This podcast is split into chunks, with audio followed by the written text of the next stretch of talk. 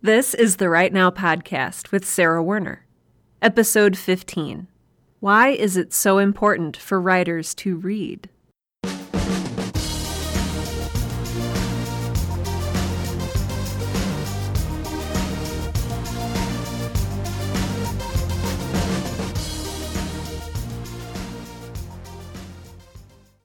Welcome to Write Now, the podcast that helps aspiring writers to find the time, energy, and courage you need to pursue your passion and to write every day. I am your host, Sarah Werner, and I am really excited for this week's episode. Well, I'm usually excited for the episode for the week, but this week, more excitement than usual. And it's not just because I am highly caffeinated right now. It is because I get to do two things. The first of which is talk about books. The second of which is answer a question that I get asked a lot. And that question is, why as a writer is it so important for me to read? Why do people keep telling me that writers need to read so much? And what are the benefits of reading for writers? So I'd like to start off today's episode by explaining a little bit at least why I love to read so very much and why it's so important to me. I was raised by parents who were very much of the television will rot your brain persuasion. And so growing up, we could watch a couple shows on PBS, such as Sesame Street or Mr. Rogers' Neighborhood, or if I was homesick from school, Reading Rainbow with LeVar Burton. Sometimes when my grandmother would visit from Texas, we could watch Wheel of Fortune with her. And once in a very great while, we would be indulged in an evening viewing of Star Trek or Masterpiece Theater on PBS. However, while our television watching was pretty severely restricted, we were permitted to read absolutely whatever we wished. We lived within walking distance of the library, and the feeling that I got when I walked in those doors and realized that every single book that I could see was potentially one that I could take home and absorb. It was amazing. The possibility. It's such a wonderful feeling as a child to know that the entire world is laid open to you and that you have the power to choose what you take away from it. So I would go to the library and pick up books, anything that looked interesting to me, from picture books when I was little to chapter books to young adult books, and then to the fiction and science fiction and mystery and horror shelves as an adult. I did have a predilection for fiction. Oh my gosh, that rhymes. And I'm pretty upfront about that. Since I didn't have television to carry my imagination away, I turned to books for that purpose. I read a lot of educational stuff in school, and we had a full set of encyclopedias at home. But there was nothing like being able to escape into a fictional world in a book of my choosing. And I read everything I could get my hands on. Some of which I probably read a little bit before I was ready to read them. I remember hitting the romance novel shelves as a middle schooler and being like, whoa. But those books became home to me in a way that home never really was. My transition from reading into writing came quite naturally, I think, as it does with a lot of voracious readers. You pick up on the fact that reading is a kind of magic, that books are these little ecosystems all in their own, and you feel drawn to see if you have that magic inside of you too, if you have worlds inside of you that you can create. Or, and I think it was Toni Morrison who said this, at some point there's nothing else that you want to read, and so you go ahead and create that book that you want to read. Now, I think a lot of us, many of us, given the choice, would simply hang out at home or in a cozy place and do nothing but read and or write all day long. But this is reality, and this is a podcast about work-life writing balance. And I think a lot of writers question the need to read because they're so busy. They're just so busy. And they say, Sarah, I only have 1 hour to myself a day. And if I'm going to be a writer, even a scantily part-time writer, then that hour needs to go toward writing and not reading. And I understand that. But as Stephen King notes in his excellent book, On Writing, which I've referred to many times before, if you want to be a writer, you must do two things above all others: read a lot and write a lot. There's no way around these two things that I'm aware of, no shortcut. He also says that reading is the creative center of a writer's life. If you don't have time to read, you don't have the time or the tools to write. Simple as that. So that sounds pretty harsh. But throughout this episode, I'm going to lay out the benefits of reading for any writer in any genre. And I think that you'll see he's simply being truthful. When he says that reading is the creative center of a writer's life, I think of listening to music being the creative center of a musician's life. Can you imagine a musician who doesn't have time to listen to music? Can you imagine a chef who doesn't have time to sit down and eat? So what I did was I sat down and I started brainstorming about the benefits of reading for a writer. And I came up with a list of 17 things, but I did some editing and trimmed it down a little bit so that it would make more sense for a podcast episode. And so I chose my top 8.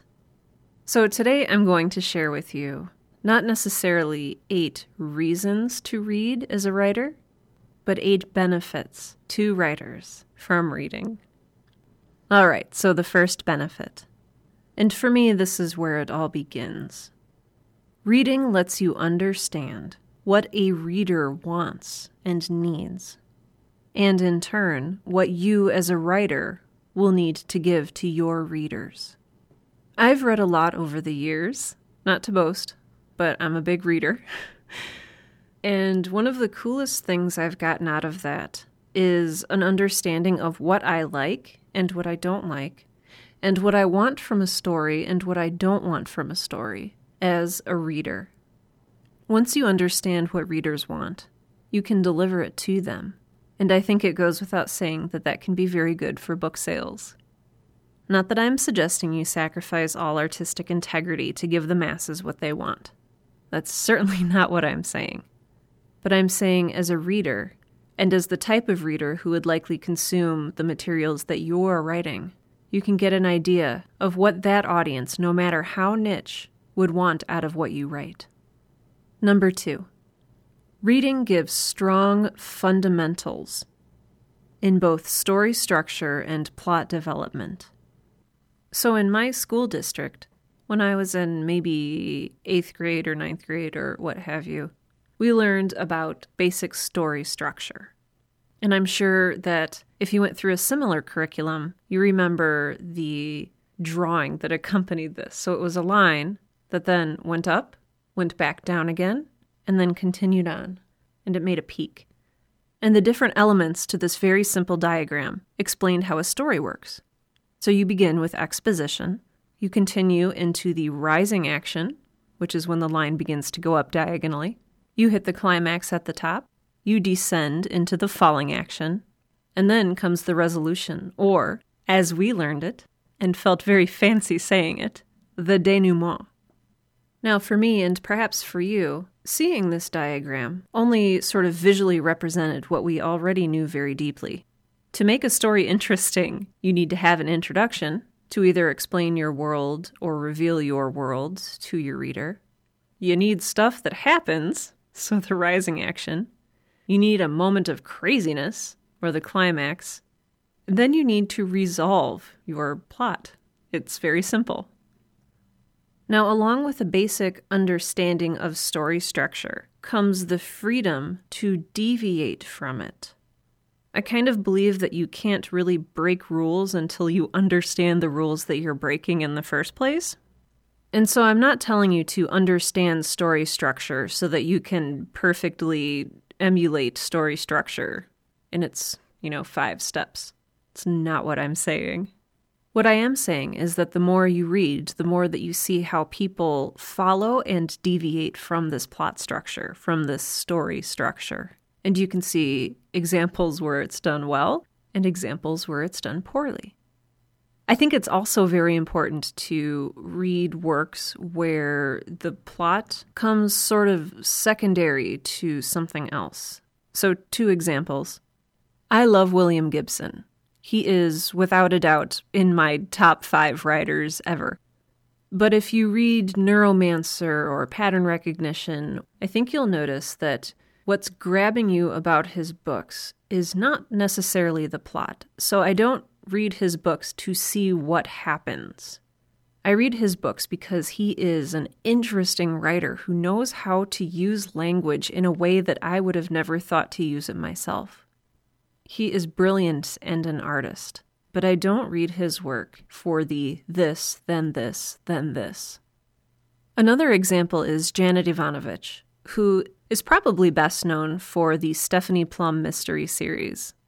If you've read a Stephanie Plum mystery, you're not reading it because there's plot twists that will blow your mind or because it's a mystery like you've never read before. Miss Ivanovich's mystery novels are pretty rote. Something happens, and then the mystery is solved. It's not a brain twister. So, you might ask, why read these? I read this series for the characters. Janet Ivanovich is very, very skilled at creating characters that you just instantly bond with and that you love. Stephanie Plum is extremely relatable. Her insane grandmother, who goes on a lot of adventures with her, is simply delightful. And of course, she has some very interesting romantic suitors that are also really fun to read. So 2 cases in which the story structure and the plot development are not the main focus of the work. But again, it is important to understand the basics and the fundamentals before you stray from them. Number 3, reading can give you a feel for and enhance your own sense of style in writing. A writer's style is unique and ephemeral and extremely difficult to describe or pin down, which is why you must see it in action, I believe, rather than reading descriptions of it. So I can say that Hemingway's style is very terse and masculine and subtly tense. But I don't think you fully understand what makes Hemingway's style until you actually read Hemingway. In his book On Writing, Stephen King says, "Good writing teaches the learning writer about style, graceful narration, plot development, the creation of believable characters, and truth-telling. All of those intangible unteachables. I believe you can pick those up from good writing, and that you can only pick those up by reading." Along with style comes voice, which I talked about in podcast episode number 11, which I can link to in the show notes. In that episode, I talk about the essentialness, is that a word?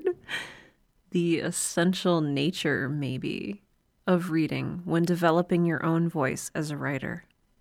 Finally, along with all of these stylistic elements, when we talk about style, we're talking about those unteachable intangibles. Those elements of style, the ways in which you use words in a way that is wholly your own. Some of these elements could include smooth transitions, word flow, diction, or word choice, but also things like assonance and use of metaphor, and even an ear for the use of how repetition can work for your advantage. These are all crucial. I even think that you can learn grammar from reading. True story, I did not learn grammar in school. I was always in sort of the accelerated track of learning, and so they would ship me away on a little bus several days a week while the rest of my classmates were learning about the fundamentals of grammar, I would be doing weird experiments on plants and reading books and, you know, programming stuff. And so I kind of missed out on a lot of those fundamentals, but luckily I read enough that I developed sort of an ear for grammar. And so what happened was I got to college and I did terrible at foreign languages because you had to understand the parts of speech. And I didn't know what a preposition was, and words like pluperfect sounded alien to me. But I did do very well in my writing courses. Because while I couldn't name why something was wrong in grammatical terms, I knew that it was wrong. I knew that something didn't necessarily sound right. So to use a musical analogy, I could tell when a chord was dissonant, but I couldn't explain why it was dissonant. I took a course in modern English grammar my senior year of college, and I diagrammed a sentence for the first time, and it was weird and confusing. And so today I do a lot of editing in my job, and I say, hey, this is wrong, you need a semicolon here, or hey, you need a comma here, and people will ask me why. And at that point, I have two choices. Number one, I can think back really hard to my grammar class that I took in college and like do some Googling around words like antecedent and conjunction and try to remember exactly why it's wrong. Or I can just say, it's wrong and fix it. So a little grammatical confession there. I learned grammar from reading, and I still can't tell you what pluperfect means. Number 4. Reading gives you inspiration and drive. I think to some degree or another, as human beings, we are at least somewhat naturally competitive. When I read something, I tend to think, could I have written this? Or could I have written this better because this is not super great? Reading good materials gives me a bar to aim for. Reading more and more good stuff keeps moving that bar higher and higher. It gives me something to aspire toward. But you know what?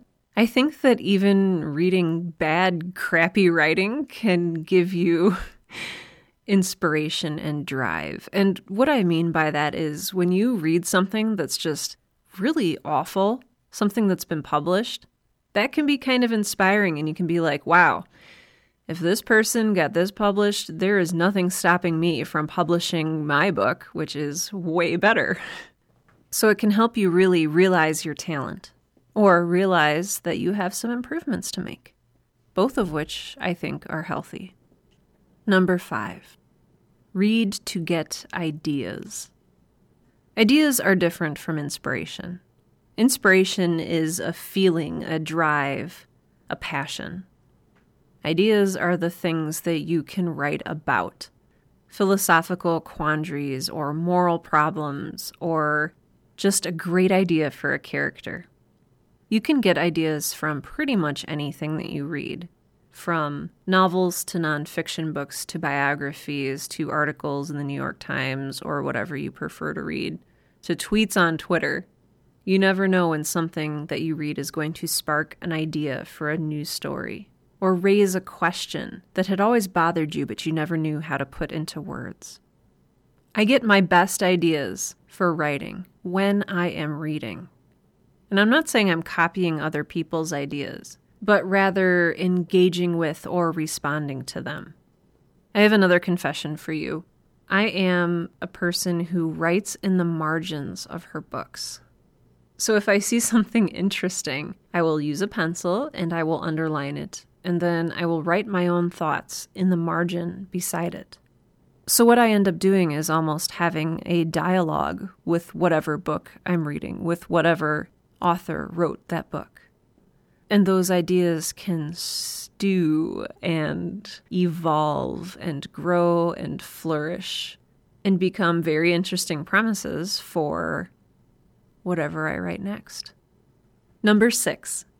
Read to find out what has already been done.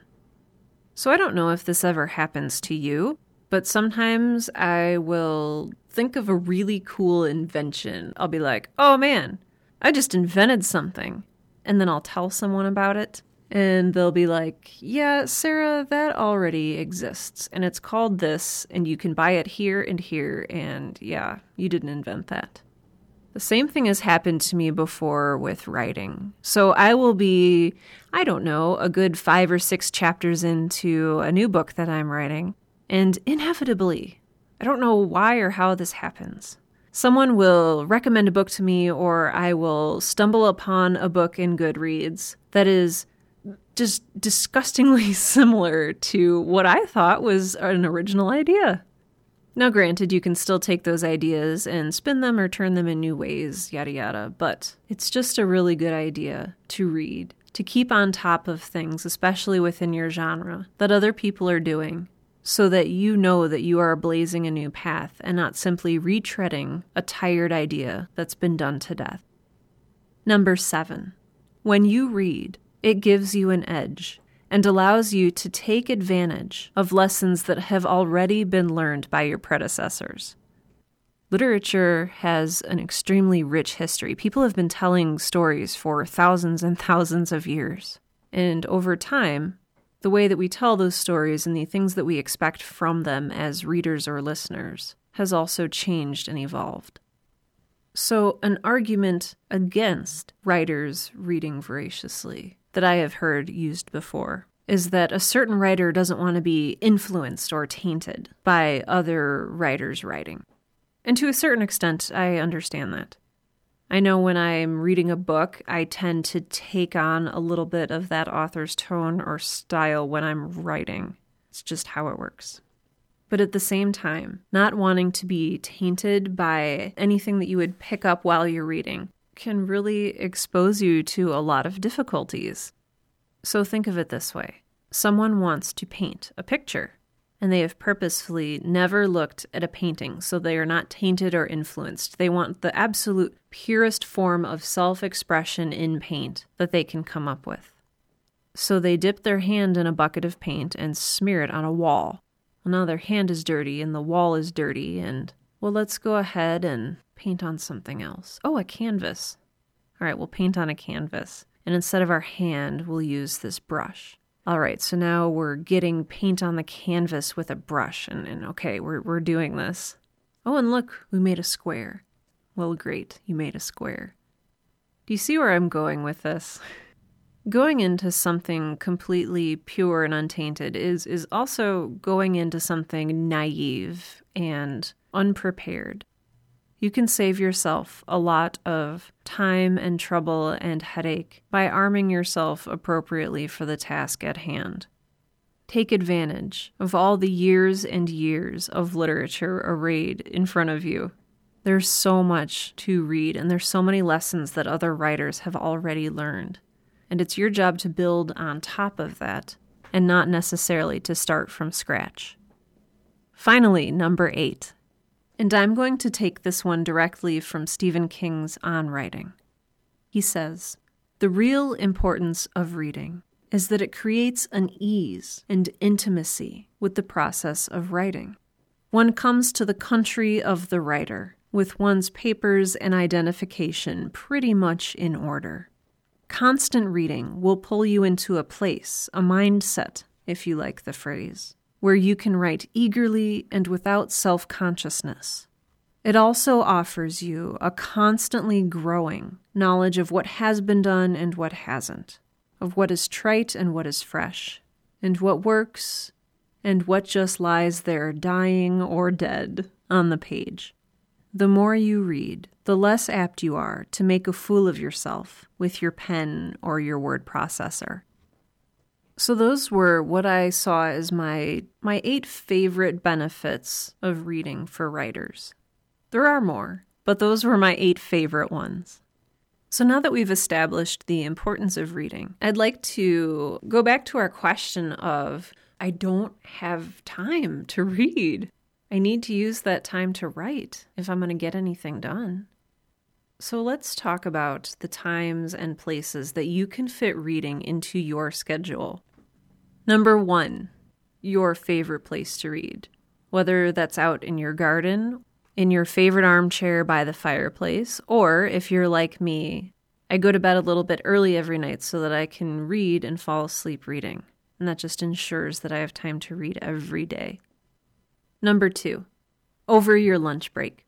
So whether you take your lunch break at your desk at work or in a break room with other people, I found that it's fairly easy, if not maybe super socially acceptable, to just sort of isolate yourself and bust out a book and do your thing. If people tend to come up to you and talk to you and interrupt you while you're reading, I found that a pair of headphones just connected to your phone or an MP3 player will sort of chase people away and kind of deter them from interrupting you. And the beauty of that is you don't even really have to be listening to anything. I've just put in headphones before, and because I like to read in silence. And so I've got my headphones in and I just pretend that I'm listening to something while I'm reading and nobody bothers me. And it is glorious. Number 3, while you're waiting. So I'm one of those people who brings a book wherever I go, and I purposefully carry around a large purse so that I can fit 1 or 2 books wherever I end up. And so whether you are waiting in the doctor's office for an appointment, or you're standing in a really long checkout line, or you're at the DMV, or on the toilet, always have a book with you. If you read in just 3 short 10-minute increments a day, you're reading a half hour a day, and that will go far in making you a better writer. Number 4, during your commute. Now, this one really only works for people who maybe live in a larger city and ride a bus or a train or, sit in a carpool situation. So if you're driving, please don't read while you're driving. But if you're commuting from a suburb into Chicago and you know that twice a day you have 40 minutes where you are sitting and being bored or, perhaps listening to podcasts like this one, that can be a great opportunity to open up a book. Number 5, while you're working out. So I don't go to a gym regularly because I hate exercise, but I've noticed that a lot of the treadmill machines have like little grooves on them where you can rest a book or an e-reader. And so really, I think for any machine that has like a television option, and some of them even have built-in televisions now. So a cycling machine or a treadmill or an elliptical, any of that. It's very easy to prop up a book and pass the time by reading while you're exercising. Finally, number 6. For all other situations not mentioned above, I hope you know about the beauty of audiobooks. So these you can do if you are driving. You can listen to audiobooks while you are jogging or gardening or going on your walk. Really, anywhere that you can listen to music or to a podcast, you can listen to an audiobook.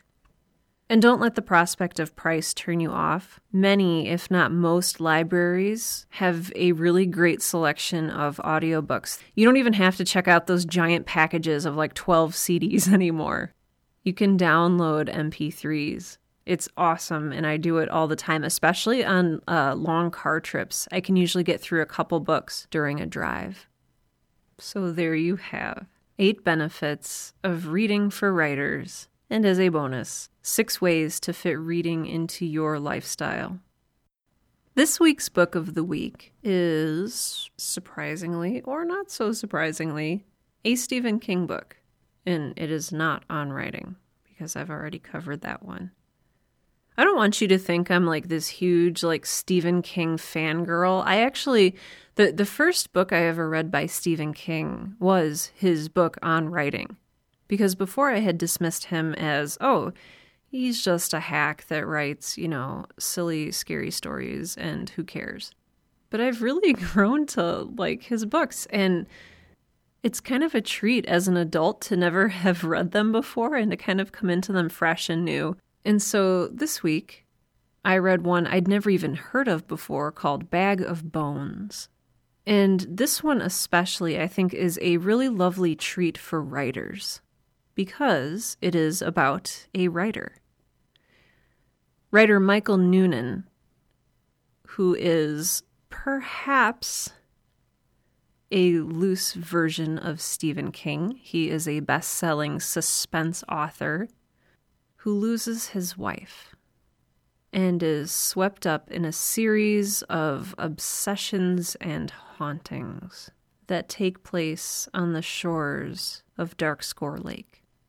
Michael Noonan has a cabin there on the edge of the lake and soon discovers that there are several presences there, potentially his departed wife, but potentially some other entities as well.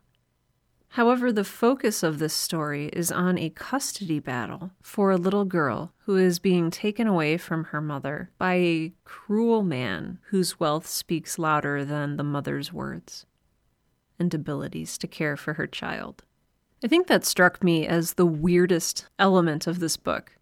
There's this weird almost mashup of genres present in this book. And you kind of go from reading about a very John Grisham-like child custody case to, oh my gosh, this creepy thing is happening when he's alone in his cabin that's probably haunted. And it's just, these two genres are just seamlessly woven together. It's a little bit baffling. I think Stephen King is really talented at drawing together different lines of story that you would never expect. So I would read it just to get an idea for how he does that. And also because it's a really compelling and engaging and fun to read book about a writer just like you. Well, maybe not just like you unless you are a, multi-millionaire, very successful novel writer. But he struggles with the same thing all writers struggle with. Writer's block, self-doubt, a loss of faith in himself and his muse. It is certainly worth a read. Special thanks this week go out to Patreon supporter and official rad dude, Sean Locke, as well as my other wonderful, steadfast, and lovely Patreon supporters. Thank you guys so much. Your generosity helps me to continue to do this, so thank you. This week, I'd also like to thank my husband, Tim, who, once again, has been reduced to sneaking around the house in slippers and tiptoeing and wearing headphones and just generally being as silent as he can be while I record. So, Tim, you are just wonderful. Thank you so much. I would also like to thank my very dear friend, Melissa Johnson. I met Melissa through a women's leadership program. And she has just naturally fallen into this role for me of dear friend, but also writing mentor. She is a writer and just deeply compassionate and brilliant. And we had coffee this morning, and I'm going to credit her with the energy and drive that I had after a long workday to come home and record a podcast. So thank you, Melissa, so much for being such an inspiration. Thanks to all of you who are following the Right Now podcast on, gosh, it's hard to keep track of all the social media stuff. Facebook, Twitter, Pinterest, Tumblr, SoundCloud. I don't know if there's a social media venue, you can probably find my podcast on it. So thank you for engaging with me in that way.